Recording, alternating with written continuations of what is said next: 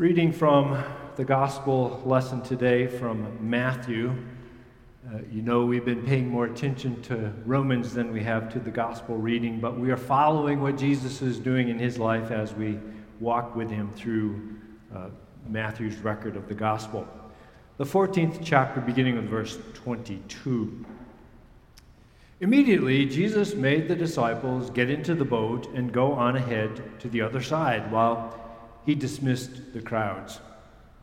After he had dismissed the crowds, he went up the mountain by himself to pray. When evening came, he was there alone.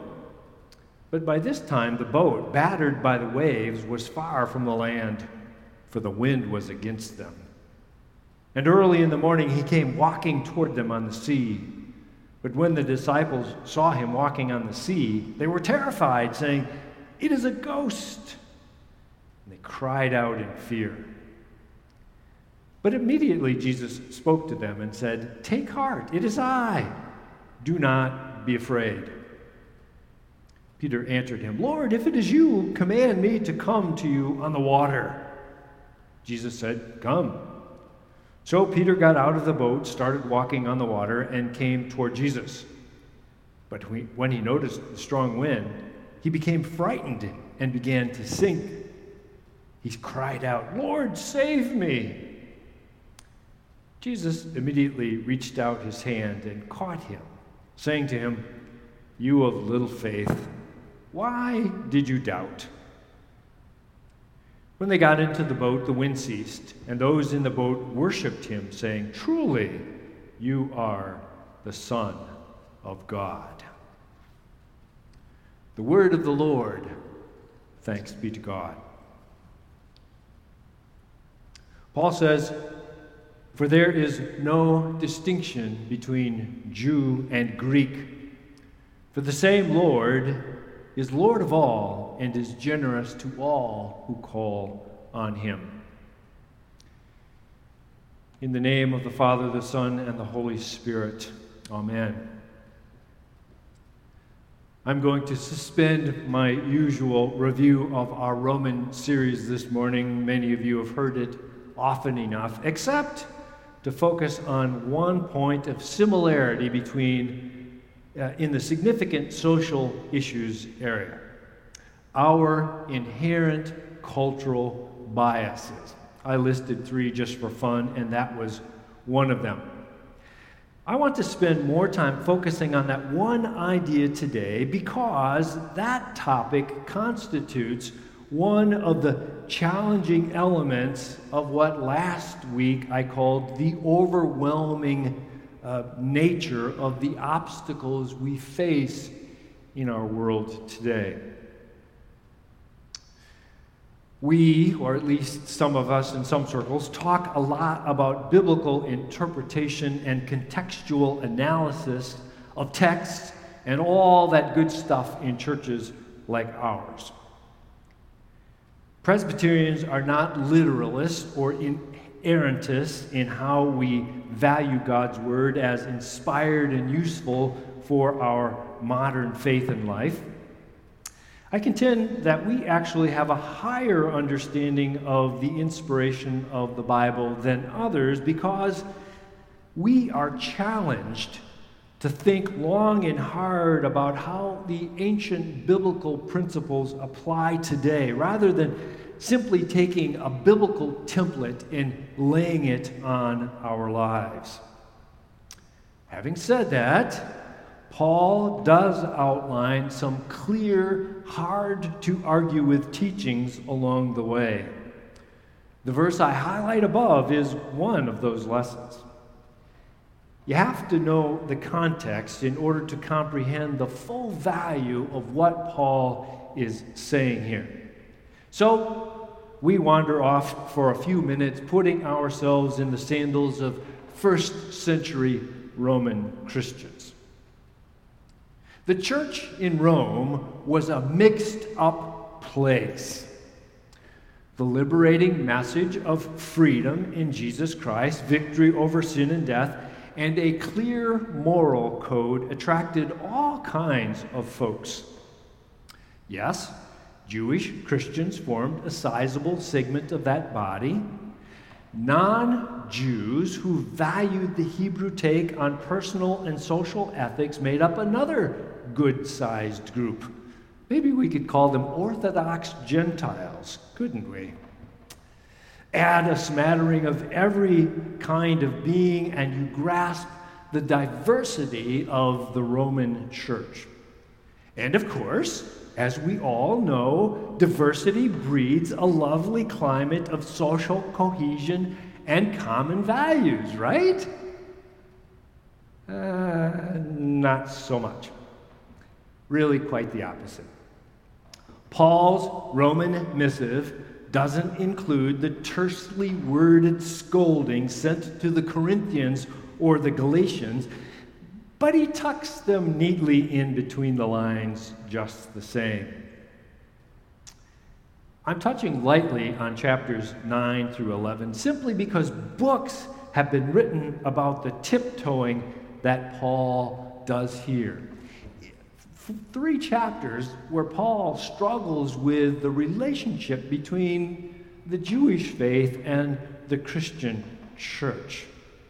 He, the devout Jew, became a fervent, exclamation, exclamation, follower of Jesus, whose claims were largely re- rejected by the religious body with which both were aligned.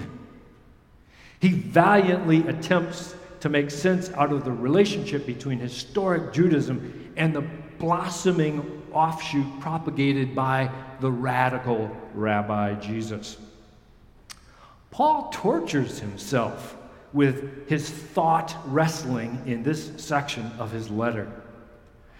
Belief in Jesus paves the sure way to salvation. And God's people, the Jews, aren't supplanted, even those who don't follow Jesus.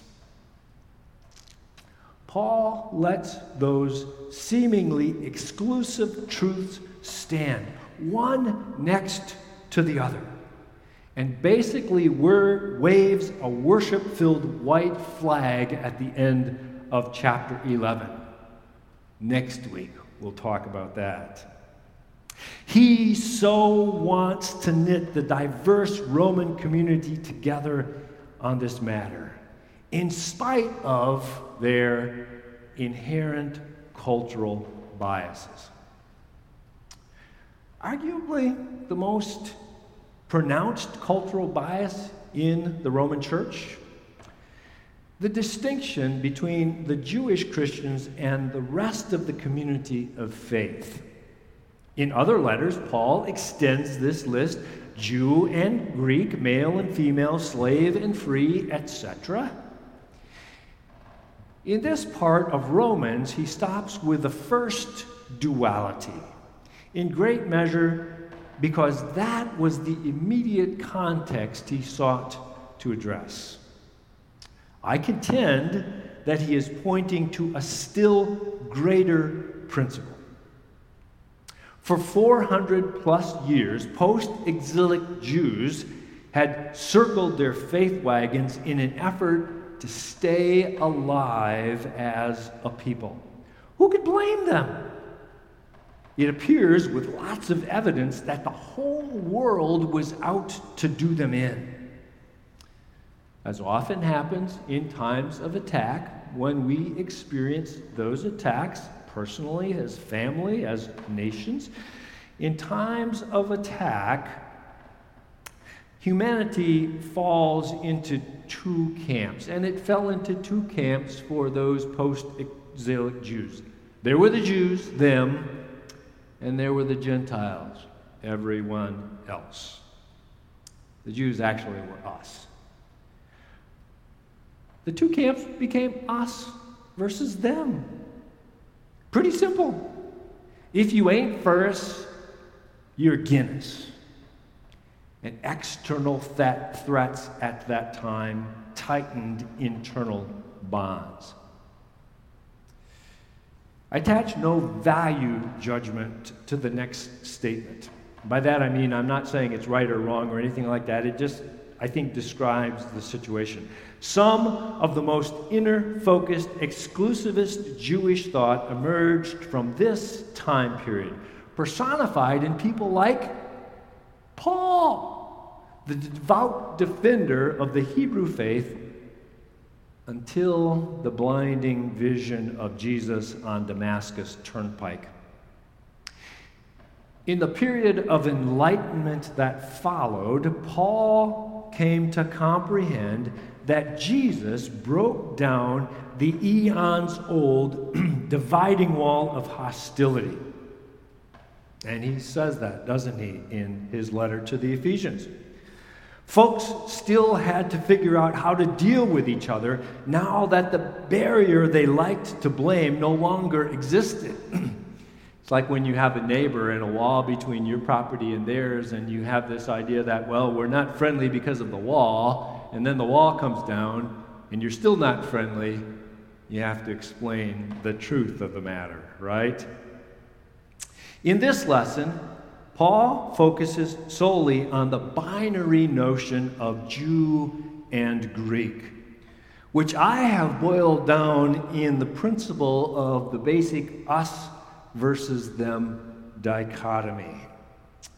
In the Roman church, Paul argues simply and mightily that the old labels no longer stick. We, we, the word and concept of we provides the new description of reality in Jesus Christ. we don't pretend that our differences and distinctions and the peculiarities that mark us don't as unique individuals don't exist. Not at all. But neither do they lock us forever into a way of thinking about ourselves, others, our world, and our place in it.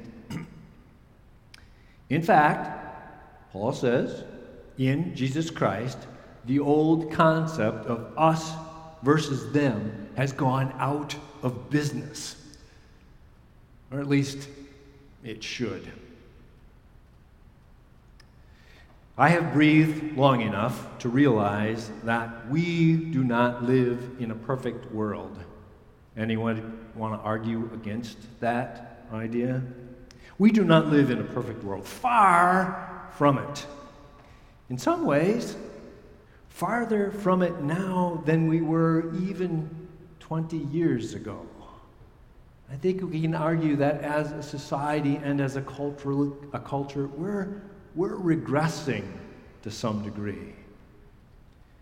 The camp titles of Jew and Greek no longer apply to most of the world's citizens, but the idea of us versus them remains very much alive, even though it shouldn't. Sometimes, sometimes it's just for fun. The orange and the Hoyas the Pirates and the Reds, the Wolverines from the University of Michigan, and that team from Ohio. A whole bunch of our more serious challenges come down to the us versus them thing, too. Some more, some less serious. Upstate versus downstate in New York. Any debate about the us versus them situation there? Republicans and Democrats, need I say more? Yanks versus Rebs, rich versus poor, white versus black, gay versus straight, pro choice versus pro life, etc., etc., etc. Us versus them is still very much alive in our society today. These are not quaint social demarcations as we have learned over the last few months, they often and again have become bloody battlegrounds. People literally losing their lives. Our desire to cling to our us's, even if we never pick up a rock or a rifle, contributes to the widening rifts that define and deface our current social situation. I also contend that if our gospel challenges to live into the truth Paul proclaims, which he learned from Jesus, then any malicious us versus them posture deeply saddens our Savior. But I want to end on a positive note. Even though we are traveling through deeply divided times, I do want us to take a few minutes to pat ourselves on the back as a gathering of Christians in this place. Mostly in an effort to keep us doing what we've always been doing. Third Church has pioneered we or inclusive thinking for a long time, a couple of generations now, maybe longer than that. You all have been and seek to become even better at being a we community that is open and ex- inclusive and welcoming in our common life. You also know this better than I because I've only been around for a few months that this is an extremely challenging goal, a high bar, a daunting hurdle to address. And my encouragement today is not only to celebrate the we did it moments that we share, but even more about the we're doing it recognitions. With the associated grunts and grimaces and figurative sweat pouring off of us. Because it is not easy in our world today to be an inclusive community. And yet we persevere. And why is that? Because we believe in the Bible, and the Bible tells us to do so. Are we perfect? Far from it. Do we scurry back behind our walls from time to time? Yep. Do we have our moments when we sneakily hold on to our favorite cultural biases and not just about our favorite sports teams? Uh huh. Have we yet turned the spotlight of Revelation powerfully enough on ourselves, which we must do before we turn it on the society around us? No, but we remain committed to doing so in the months ahead. We have a passionate and dedicated small group of members who are pushing us to shine the revelatory light on our abiding us versus them, especially our racist tendencies, as open and as welcoming and as we focused as we want to be.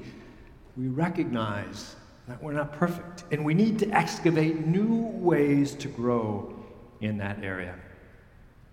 Session will consider a plan of action from them this Tuesday. It's another step, it's another bit of who we are, of recognizing that we need to be we people and not us versus them folks. It's another step in embracing Paul's contention that he lays out clearly in this passage.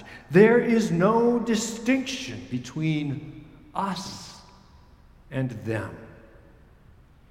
We're not there yet, but we're not afraid, and we are ready to take the next leap of faith. Let us join together in that effort to be the we people that Jesus wants us to be and to become. Thanks be to God for this teaching from His holy word. Amen.